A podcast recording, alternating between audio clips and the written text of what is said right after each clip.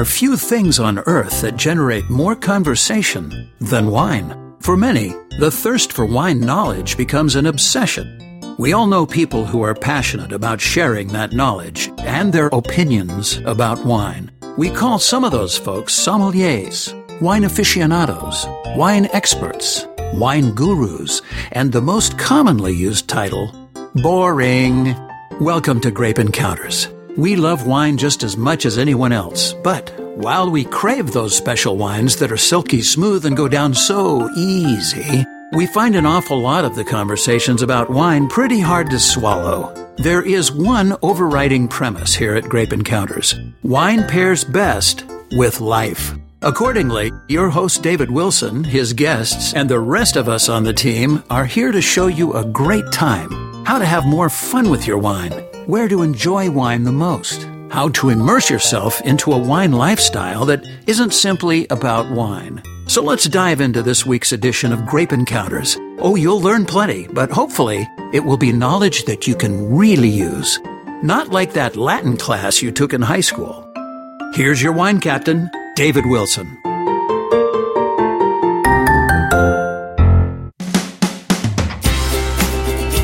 It's time for your weekly Grape Encounter. And I tell you what, this week I have been completely and totally absorbed in the wine news. I could do like a 20-hour show and not cover all of the subjects that I find interesting in the news. And by the way, our announcer, Brentanamo, is here. Hi, David. But your dog barked at me. Right. I do have, by the way, I've never told listeners this, but I have a little dog that sits here in the studio with me, and he is so incredibly cool. His name is Henry. I rescued him from my parents because they're getting old and they're just not able to take care of him. And he's a little Maltese.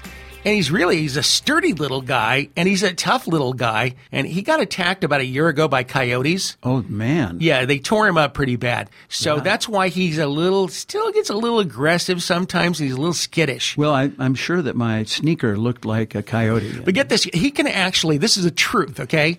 He can actually sit on a bar stool in the wine bar for at least 3 hours, and he'll just sit on the stool. And he's like a pretty good-sized dog. He's pretty close to 20 pounds, I would say. No kidding. He was 15 when I got him, but I put 5 pounds on him.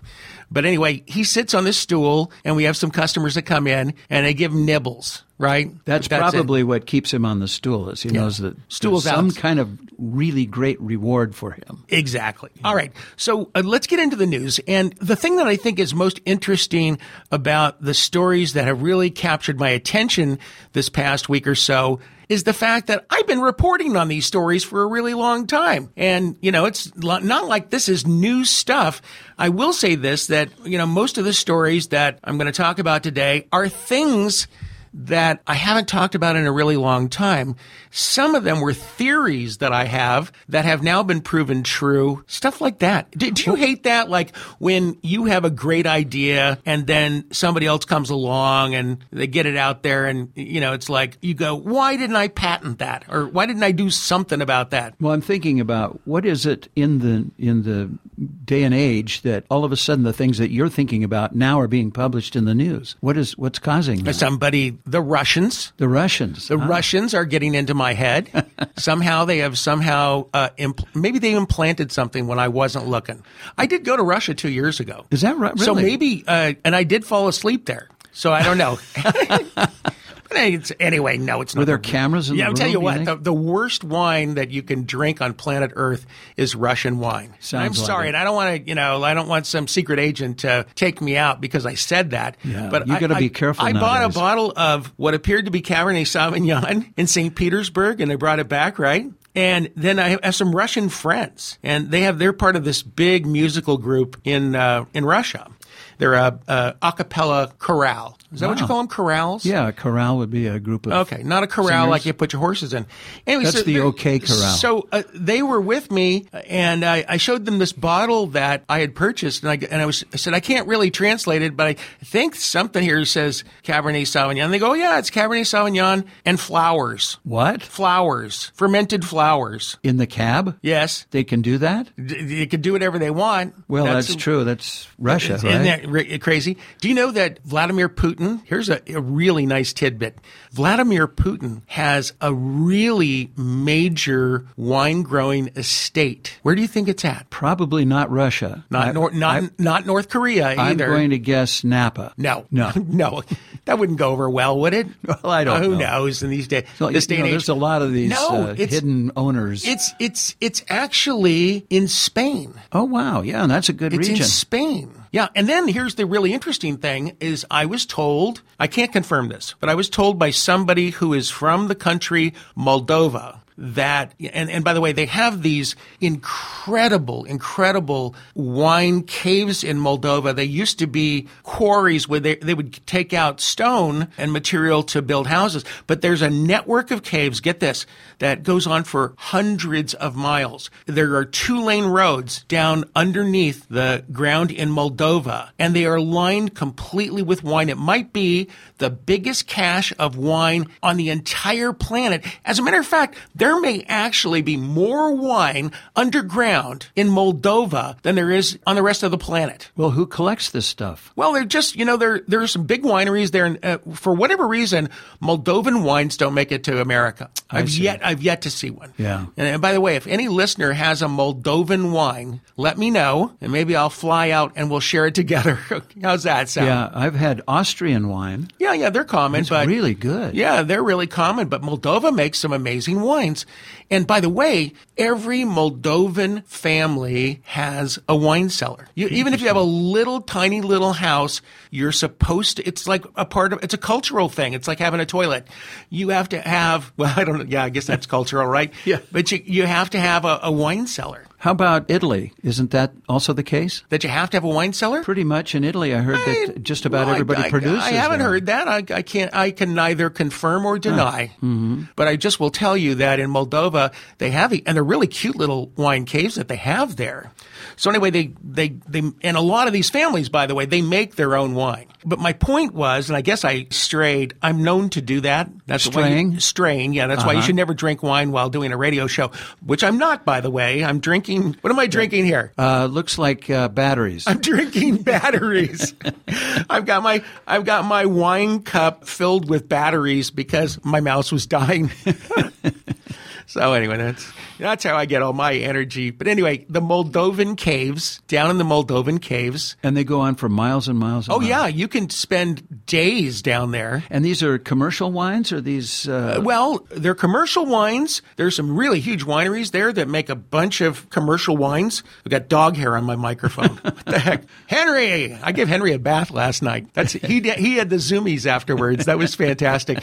Anyway, but they also store and take care of people's wine, and guess whose wines are stored in the Moldovan cave? I would have to guess Moldovans. No, you weren't listening earlier. Well, Vladimir Putin. Interesting. Vladimir Putin's wine. Oh, did you hear the bark? Yes, he's awakened. The minute I said Vladimir Putin, he barked. That's right. I think there was something political. Wow, that's crazy, Henry.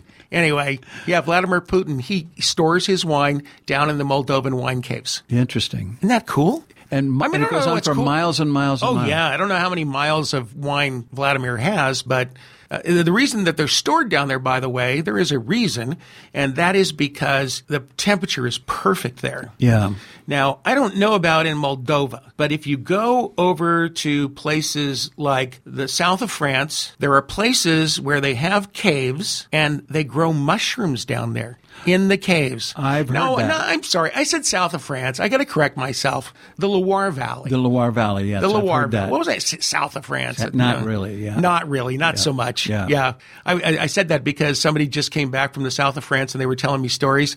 Anyway, I digress. Yes. I'm allowed to make a mistake once in a while. And I'm not afraid to admit when I really screwed up. I think you've admitted it more than once. Yeah. At least in my opinion. I could have sat here and just defended south of France as being one of the great wine cave places in the world. But anyway, no, I went into some caves in the Loire Valley. I was bicycling. I bicycled the whole Loire Valley. Now, how many chateaus did you visit while you were on? Quite a lot. But it was really hot during that trip. I mean, steaming hot. And so I couldn't wait to go down into those caves where it's really, really cool. Yeah. You think you're going to cool off in the caves? You're not. No, because even though it's cool down there, like say 56, 58 degrees, it could be 100 plus outside, they're steamy. Oh, humid in there. They're humid. Wow. Even at that temperature. Well, I guess you have to do that in order to grow mushrooms. You do have to have some sort of moisture in there. Well, I don't think that they have humidifiers in there. It's natural. It's just natural when they water the dirt. Well, yeah. Well, the dirt's got, water in it. Yeah. All right. Brentanamo, we haven't got into a single story yet. I know. We're terrible. I know, but boy, did we impart some amazing information there. I learned a lot about Moldavia. All right, we're going to be back with more Grape Encounters. I'm going to leave it to Brentanamo to take us out. Do you ever wonder what goes on in the Grape Encounters studio while you're listening to the commercial break? Research. Yeah, that's what we do, research. You can never do too much research.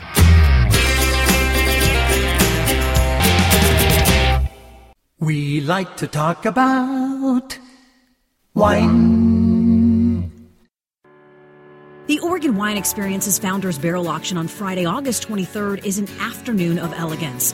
Sample wine futures from Authentique Wine Cellars, Hewitt Cellars, Laurel Ridge Winery, Left Coast Estate, Russell Prairie Rock Vineyards, Stone Griffin Vineyard, Vulcan Cellars, plus many more. The action takes off as you bid on the opportunity to win a case or the whole barrel of Oregon's finest wines. Go to the OregonWineExperience.com to purchase tickets. The Oregon Wine Experience, it's everything Oregon. In Greek mythology, we learn the mysterious connection between walnuts and wine. When Dionysus, the god of wine, fell in love with Princess Caria of Laconia, her sisters tried to prevent the romance, so Dionysus turned them into rocks. He also turned his beloved Caria into a walnut tree. She was, after all, a hard nut to crack. At MM Organics.com in Paso Robles, California, Walnuts and Wine is the ultimate love story. You'll flip over their 100% organic port-style dessert wines and organic heirloom walnut products, including sprouted snacking walnuts in 5 awesome flavors, irresistible raw organic walnut butter, free trade chocolate-covered walnuts, and for bakers, MM Organics produces 100% gluten-free walnut flour, estate walnut oil, and of course, their crazy delicious raw walnuts. Get all their products online at mmorganics.com. That's mmorganics.com. Nestled right in between two world-class wine countries, Paso Robles and San Luis Obispo, the warm and inviting city of Atascadero is the perfect gateway to nearly endless wine country adventures. Cozy and oh-so-friendly, make historic Atascadero home base for adventures to hundreds of surrounding wineries, the nearby Pacific, and magical Hearst Castle, plus an amazing array of attractions from ziplining to delectable dining. Discover all that affordable Atascadero has to offer at visitatascadero.com.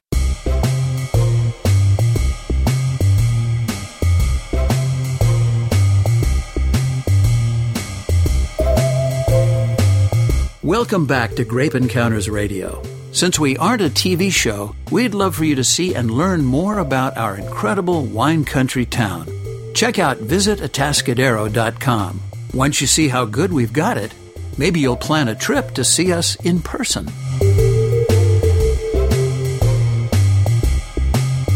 Back with Grape Encounters Radio. Hey, Brentanamo, do you know how many people actually do come visit us here in Atascadero? Have no idea. It's amazing. People will come, and they'll just show up because we've got the wine bar here. They show up, and they'll be like from South Dakota or Chicago or all kinds of really interesting places I've never heard of. They just come and they'll kind of stay in the wine bar for hours. It's really interesting. But most of the time, they don't even call me or, drop me a note, because you can reach me online. But most people don't do that. They don't say, I'm coming out, June 26th. They just show up and then they want to talk a lot, and I'm happy to do it. Well, I know that oftentimes the hotels in Paso Robles get booked up, and they want to come over to Atascadero. Yeah, but I'm just talking about our fans. But just fans. Yeah, I love it. I appreciate that so much, you guys. And let's make it a really big summer, so come on out here. Anyway, our announcer, Brentanamo, you're more than an announcer. You're a winemaker, and this is a really interesting topic now we're going to get into. This is one that I used to go off on a lot. I sort of changed my attitude about this, because I sort of jumped over the fence, but now I'm sort of changing my attitude again. In life, things evolve, right? Like, I didn't originally like the Rolling Stones. Now I love them. Really? Yeah, I don't know. Yeah, I still don't like it. I didn't like David Bowie. Now it's like, I love his music. You know, just what happens. By the way, do I sound terrible? Do you know I had pneumonia? You have pneumonia? No, I don't have it anymore. It's clearing up now. I had to take some antibiotics. Man, I felt terrible. But you look great. I know I do, huh? Yeah, I know, but I really felt terrible. I had pneumonia for like 2 weeks.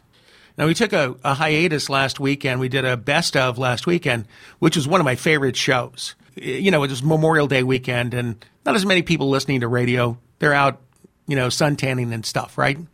Except it rained like the dickens here. It did. It rained and it was cold, which is unusual. I went to a blues festival that featured, get this, it featured Eric Burdon and the Animals and then Little Feat. Wow. Both, you know, performers for 50 years. A lot of fun. Got rained on until the show actually started. But anyway, I want to talk about wine competitions. There was a story that was in WineBusiness.com. I want to give proper credit to the author because it's not my story. It's Carl Giavanti. And he starts out in the story by saying this. He says, I'm getting pushback from my clients, not on sending wines for review, but for submitting them to competitions. I agree with this in principle, as the number of wine competitions has proliferated over the last 10 years, as have the number of medal categories and wines awarded. Anyway, he says, let's examine two issues, the increased number of competitions and awards, and lay out some consideration to help inform your decisions. Anyway, this is a subject that I have very mixed emotions about, and I'll tell you that I flip-flop on it, or I have flip-flopped on it, and I'm about to flip-flop again. And it goes this way. And I want to point out, by the way, Brentanamo here is a winemaker, too. And you recently won a gold medal, right? I won a gold medal at the California Mid-State Fair. A very, very important competition. It's a home winemaker competition, but still. Why did you tell people that for? Well, I just felt that I needed to be a little more modest in my life. But no, what's great about home winemaking is these people are the future winemakers. And this way, judges can tell you what they think your flaws are and what you need to improve in order to come up to the level. So are you saying that they actually give you comments? Oh, yes. They don't do that in the big competitions for, you know, professional winemakers. No, this one they have a sheet that's loaded with what kind of flaws that you may taste and what the age of that wine could be. It's really something. So in the major competitions, they don't do that. They just issue an award. But here's where it gets kind of crazy. The competitions have to make money. And the way they make money is through entry fees. It might cost $100. It might cost $200 to enter each bottle of wine. And then on top of that, you probably have to issue send them two cases. Two cases of wine. Yeah. So you got to give them a bunch of wine plus the entry fee. So you're in it for $500 maybe easily, right? And if you give very few medals, there's a very good chance you're going to turn off people. They're going to say it's too hard to get a medal at competition XYZ, so I'm not going to do it.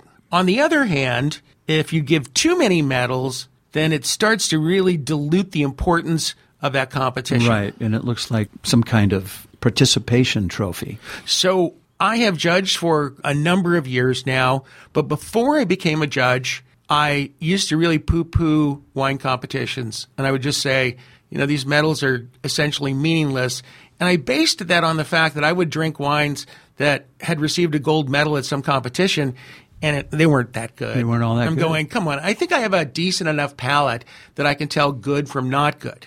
But as I got involved in the competitions, a strange thing happened, which was I would sit around in a panel of, say, you know, 5, even 7 people, and we would taste these wines in the blind. And then once we got through might be 10 wines or 12 wines at a time in a different, you know, particular classification, we would then have discussion and we would offer up our score. And every competition's different, but let's just say they have a 100-point score. It was very interesting to me that, generally speaking, as you went around the table, the scores were pretty consistent. Let's say within 5 or 10. Now, if somebody was really super low on a wine, then there would be discussion. And generally speaking, the person who was low would say, okay, I'll move it up to a silver medal. It's almost like if you're on the low side in a competition, you're much more apt to go up than somebody who's on the upside going down. So in this article, they actually talk about the fact that that is in fact the case, that there's a tendency after conversation to raise your score a bit based on the peer pressure around the table. What do you think about that? Well, that doesn't sound like a really good way to judge wine. I mean, what my experience is that they sit and count up flaws. They identify flaws in your wine and ding you for that. Better than flies in your wine. They quote, by the way, in this story, a study back in 2008 by Roger Hodgson. He's a professor at Cal State Humboldt who studied the performance of wine judges at the California State Fair commercial wine competition. Then he published his report. I had Hodgson on my show several years ago regarding this study. It was really, really super interesting what he had to say. But if you want to know what he had to say, you're going to have to wait because we're going to go to a commercial break right at the moment. And then we'll be back with more Grape Encounters. Hey, sitting with me is my sidekick, Brentanamo. He's our announcer. Sometimes we let you talk. Occasionally. Well, you know. That's all right. Somebody came in the other day to the wine bar and they said, who is that guy with the sexy voice? And is he in there in the studio with you? Well, yeah, he's right here. Right here. There he is. All right. All right, we're going to be back with more Grape Encounters right after this. David will be back with more Grape Encounters in a couple of minutes, which means there simply isn't enough time for him to enjoy more than a sip or two of one of his faves. Oh, the sacrifices we make in the broadcasting business.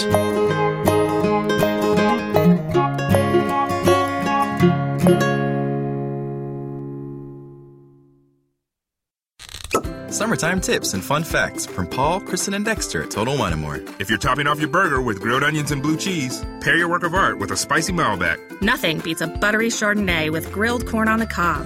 I'm ready to find you the perfect bottle of white for your next get-together. Pack up the cooler for this weekend. We've got canned wine and beer ready to throw on ice. Whether you're hosting or just bringing the wine, we'd love to share our always low prices and ridiculous selection this summer at Total Wine & More.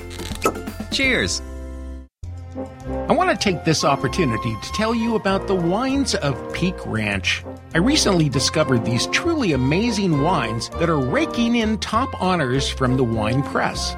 What I didn't initially realize is that I had a very strong connection to these perfectly crafted Pinots, Syrahs, Chardonnays, and more. Remarkably, these wines are produced by my very best friend from the first grade, John Wagner. Now, I have to say that John has always one-upped me in almost everything he does, and these extraordinary wines are no exception. Made from grapes grown on one of California's most historic Central Coast properties, there is no other word to describe them than perfect. Peak Ranch is doing everything right. Amazing wines that will absolutely astound you. Buy them online at peakranch.com. That's P-E-A-K-E ranch.com. Savor Oregon's finest wines at the Oregon Wine Experience's Grand Tasting on Sunday, August 25th. Work your way through the tasting tables and enjoy an array of delicious culinary bites. Don't miss this special opportunity to sample wines from all corners of Oregon in one unique location. The wine pours start at 2 p.m. Plan your experience today. Go to theoregonwineexperience.com to purchase tickets. The Oregon Wine Experience, it's everything Oregon.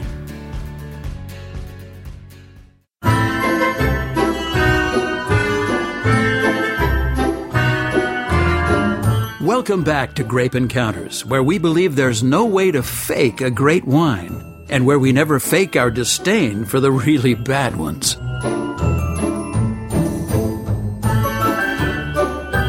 Back with Grape Encounters Radio, and sitting with me, our announcer, more than an announcer, winemaker, an actor, a director, author.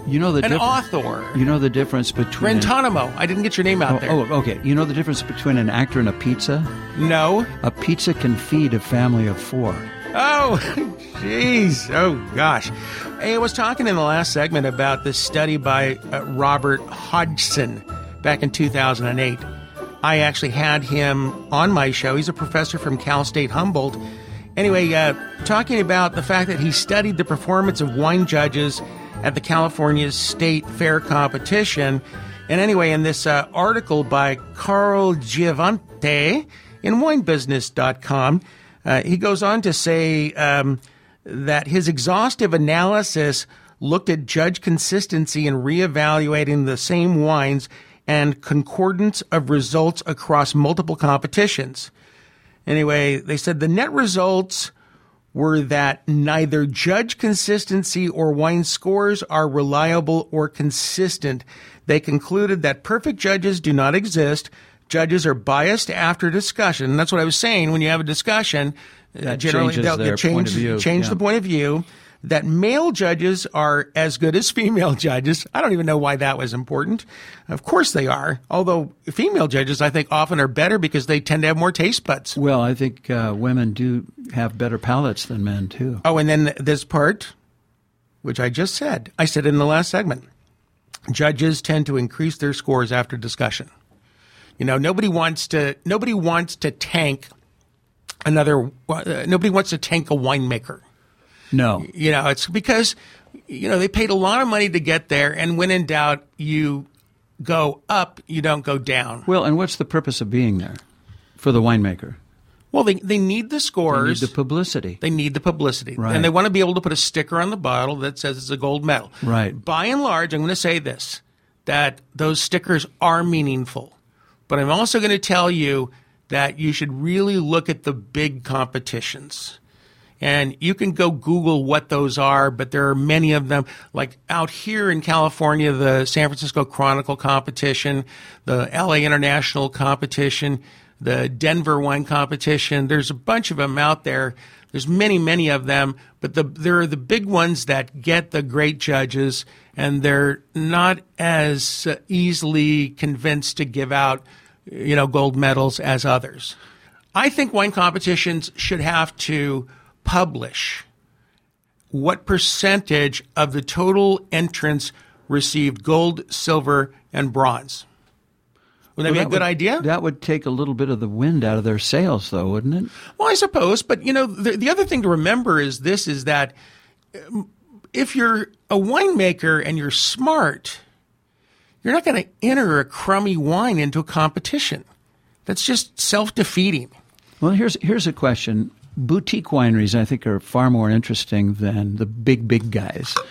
What? I'm drinking the batteries. Did you see what I did? Yes, you did. I grabbed a glass of water during the break, and I had this cup full of batteries, and I'm drinking. I'll bet you that really charged you up. I'm drinking the batteries. Holy smoke. I mean, mouth is so dry from, you know, taking medication for the stupid, you know, pneumonia. Mm-hmm. That's silly. Yeah. Anyway, I feel good today. So anyway, boutique wineries are far more interesting in what they do than some of the big guys. So how many boutique wineries actually submit to these big competitions? I think quite a few. Really? I do. And they're, you know what? And those boutique wines are standout wines. Often the case. They really are. Yeah. All right. We're going to go from the ground to the sky. I just had an opportunity to do some flying, doing a little business, which I can't tell anybody what I'm up to, but I'm up to something really exciting. I'm not going to tell. Okay. I think you know. I think it's bad luck. I think you know what it is, but I'm not going to tell anybody.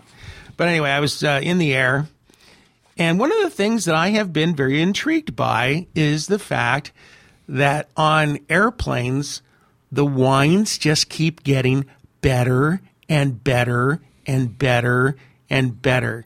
As a matter of fact, I can remember back, like maybe it was 10, 15 years ago, you would get on an airplane and you would get the cheapest, crummiest little bottle, one of those little silly bottles, and they were smaller then too. Now they're giving you a bigger bottle.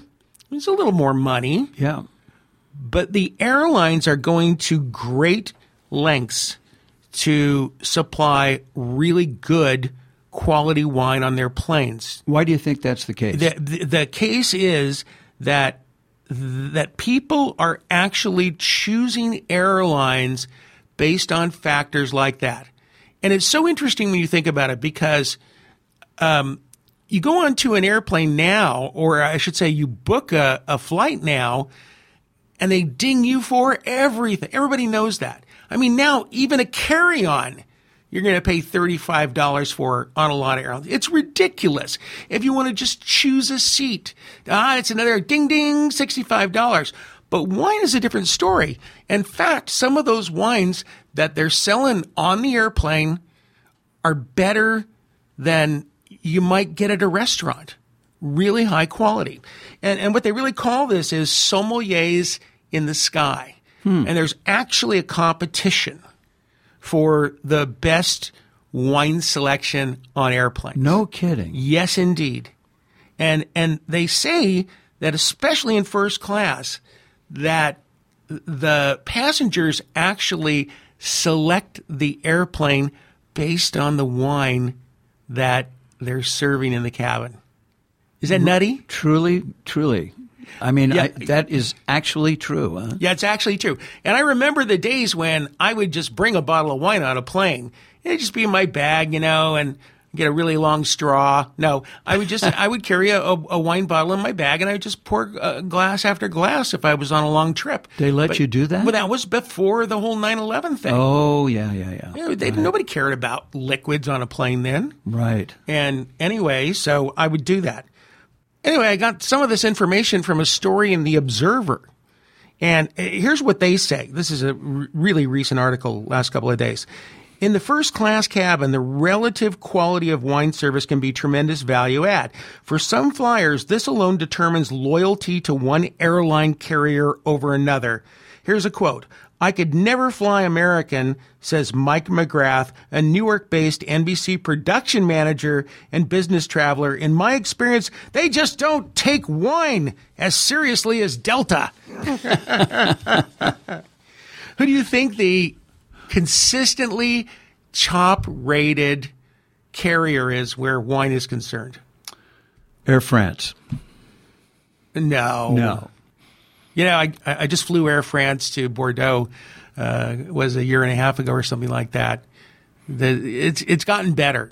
But I remember a trip to France on Air France where they brought this is when they used to bring food trays. They don't do that anymore, right? You could get a box. Those were wonderful. Yeah, and snack. They throw crackers. Well, actually, no. On international flights, they'll give you a food tray. I shouldn't say that. Oh, that's good. I remember they brought these trays out, and there was this thing on the tray, and it was literally gray.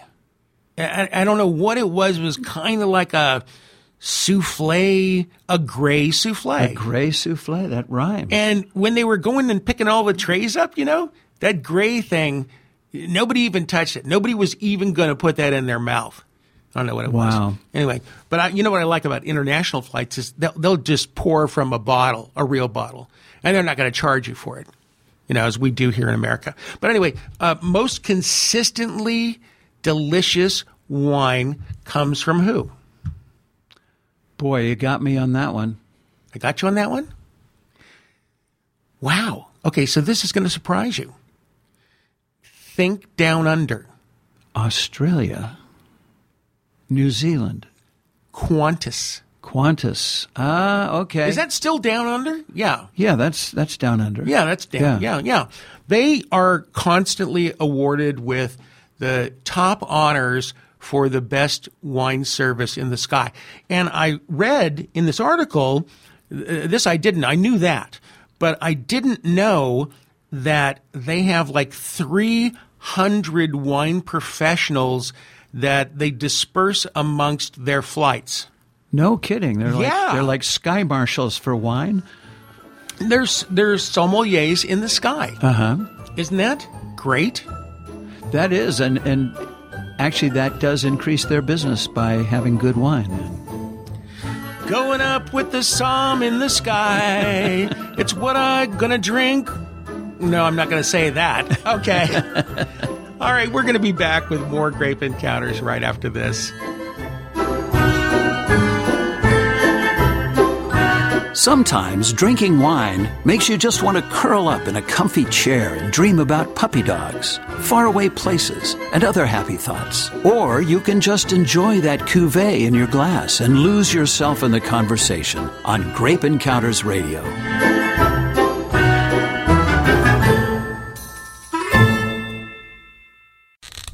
summertime tips and fun facts from Paul, Kristen, and Dexter at Total Wine & More.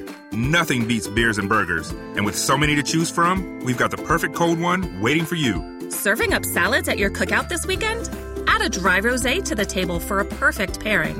When I'm the barbecue grill master, I've got to have a cold lager in my hand. Hey, grab me another. Whether you're hosting or just bringing the wine, we'd love to share our always low prices and ridiculous selection this summer at Total Wine & More. Cheers! Nestled right in between two world-class wine countries, Paso Robles and San Luis Obispo, the warm and inviting city of Atascadero is the perfect gateway to nearly endless wine country adventures. Cozy and oh-so-friendly, make historic Atascadero home base for adventures to hundreds of surrounding wineries, the nearby Pacific, and magical Hearst Castle, plus an amazing array of attractions from ziplining to delectable dining. Discover all that affordable Atascadero has to offer at visitatascadero.com. I want to take this opportunity to tell you about the wines of Peak Ranch. I recently discovered these truly amazing wines that are raking in top honors from the wine press. What I didn't initially realize is that I had a very strong connection to these perfectly crafted Pinots, Syrahs, Chardonnays, and more. Remarkably, these wines are produced by my very best friend from the first grade, John Wagner. Now, I have to say that John has always one-upped me in almost everything he does, and these extraordinary wines are no exception. Made from grapes grown on one of California's most historic Central Coast properties, there is no other word to describe them than perfect. Peak Ranch is doing everything right. Amazing wines that will absolutely astound you. Buy them online at peakranch.com. That's P-E-A-K-E ranch.com.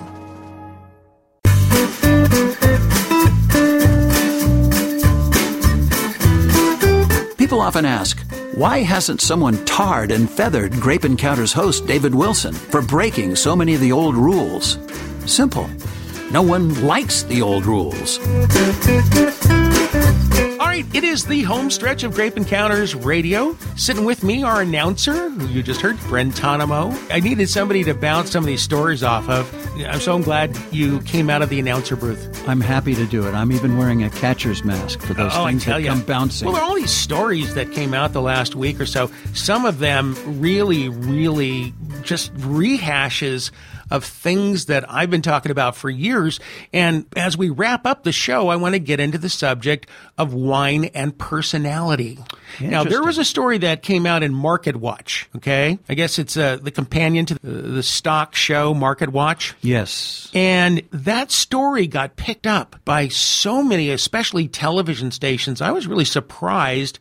And what they were saying was stuff I've been saying for a long time. Can I sue MarketWatch? Why would I do that? Why would you do that? No, that's right. Because I can go and I can get my stories, my old stories, and say, hey, wait a second. I've been talking about this for 7 or 8 years now, right? Exactly. All right. So this story that got picked up big time, but I want to talk about it from a little bit different angle because everybody just repeated the story verbatim for the most part.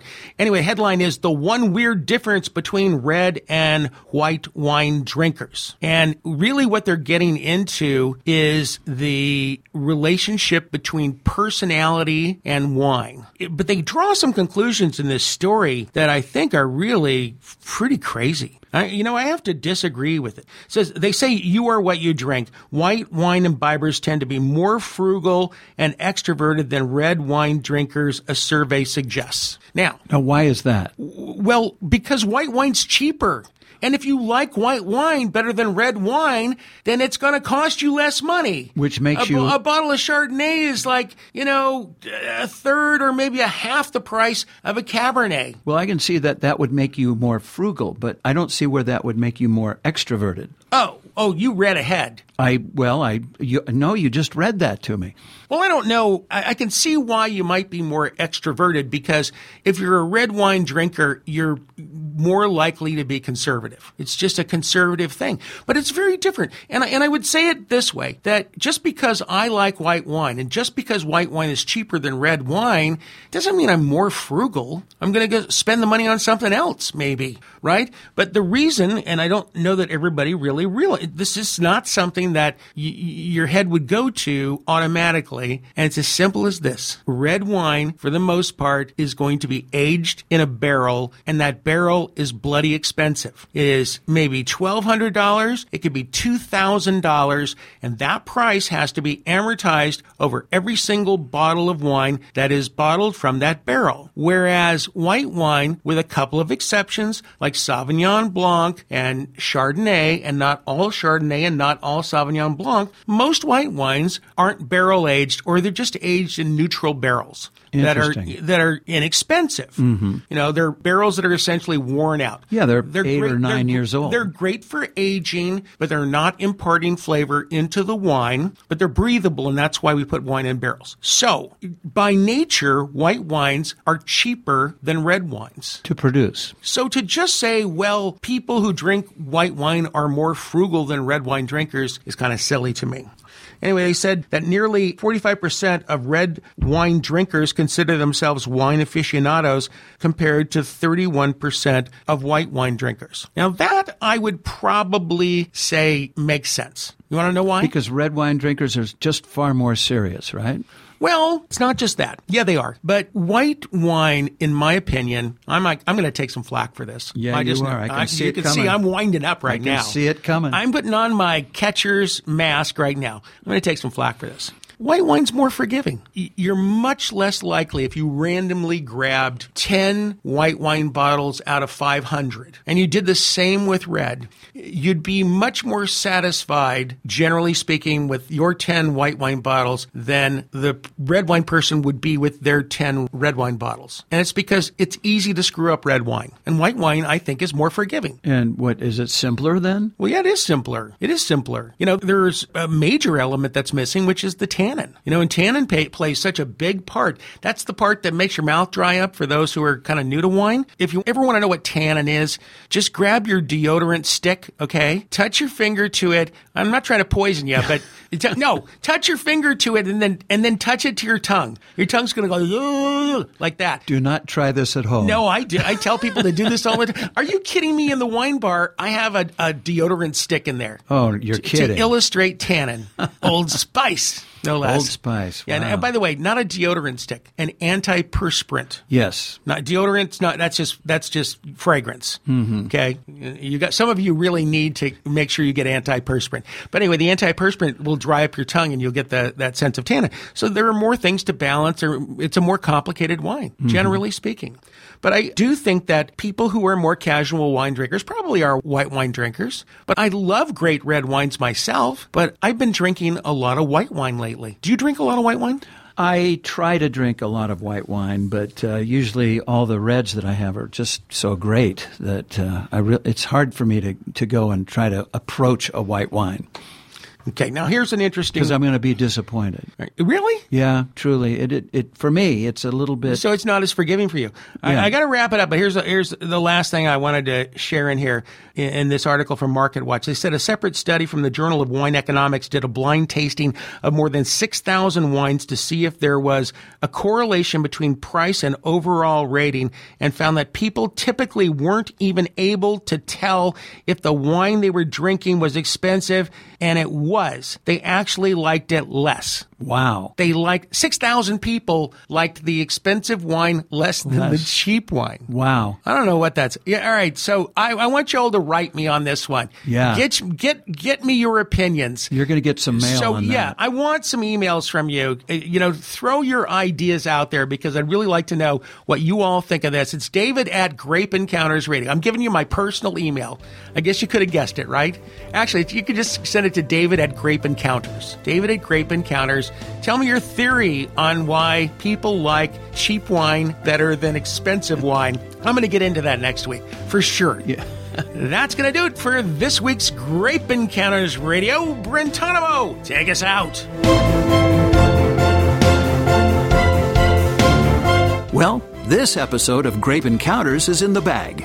It's hard to imagine you haven't missed some episodes, so why not hunt them down at grapeencounters.com or on iTunes, Stitcher, TuneIn, and other podcast sites. Grape Encounter Studios are located in beautiful Atascadero, California. That's Central Coast wine country, baby. Come visit us, but be warned, you won't want to leave. That's okay, we have a spare bedroom, but it's 55 degrees and full of old bottles.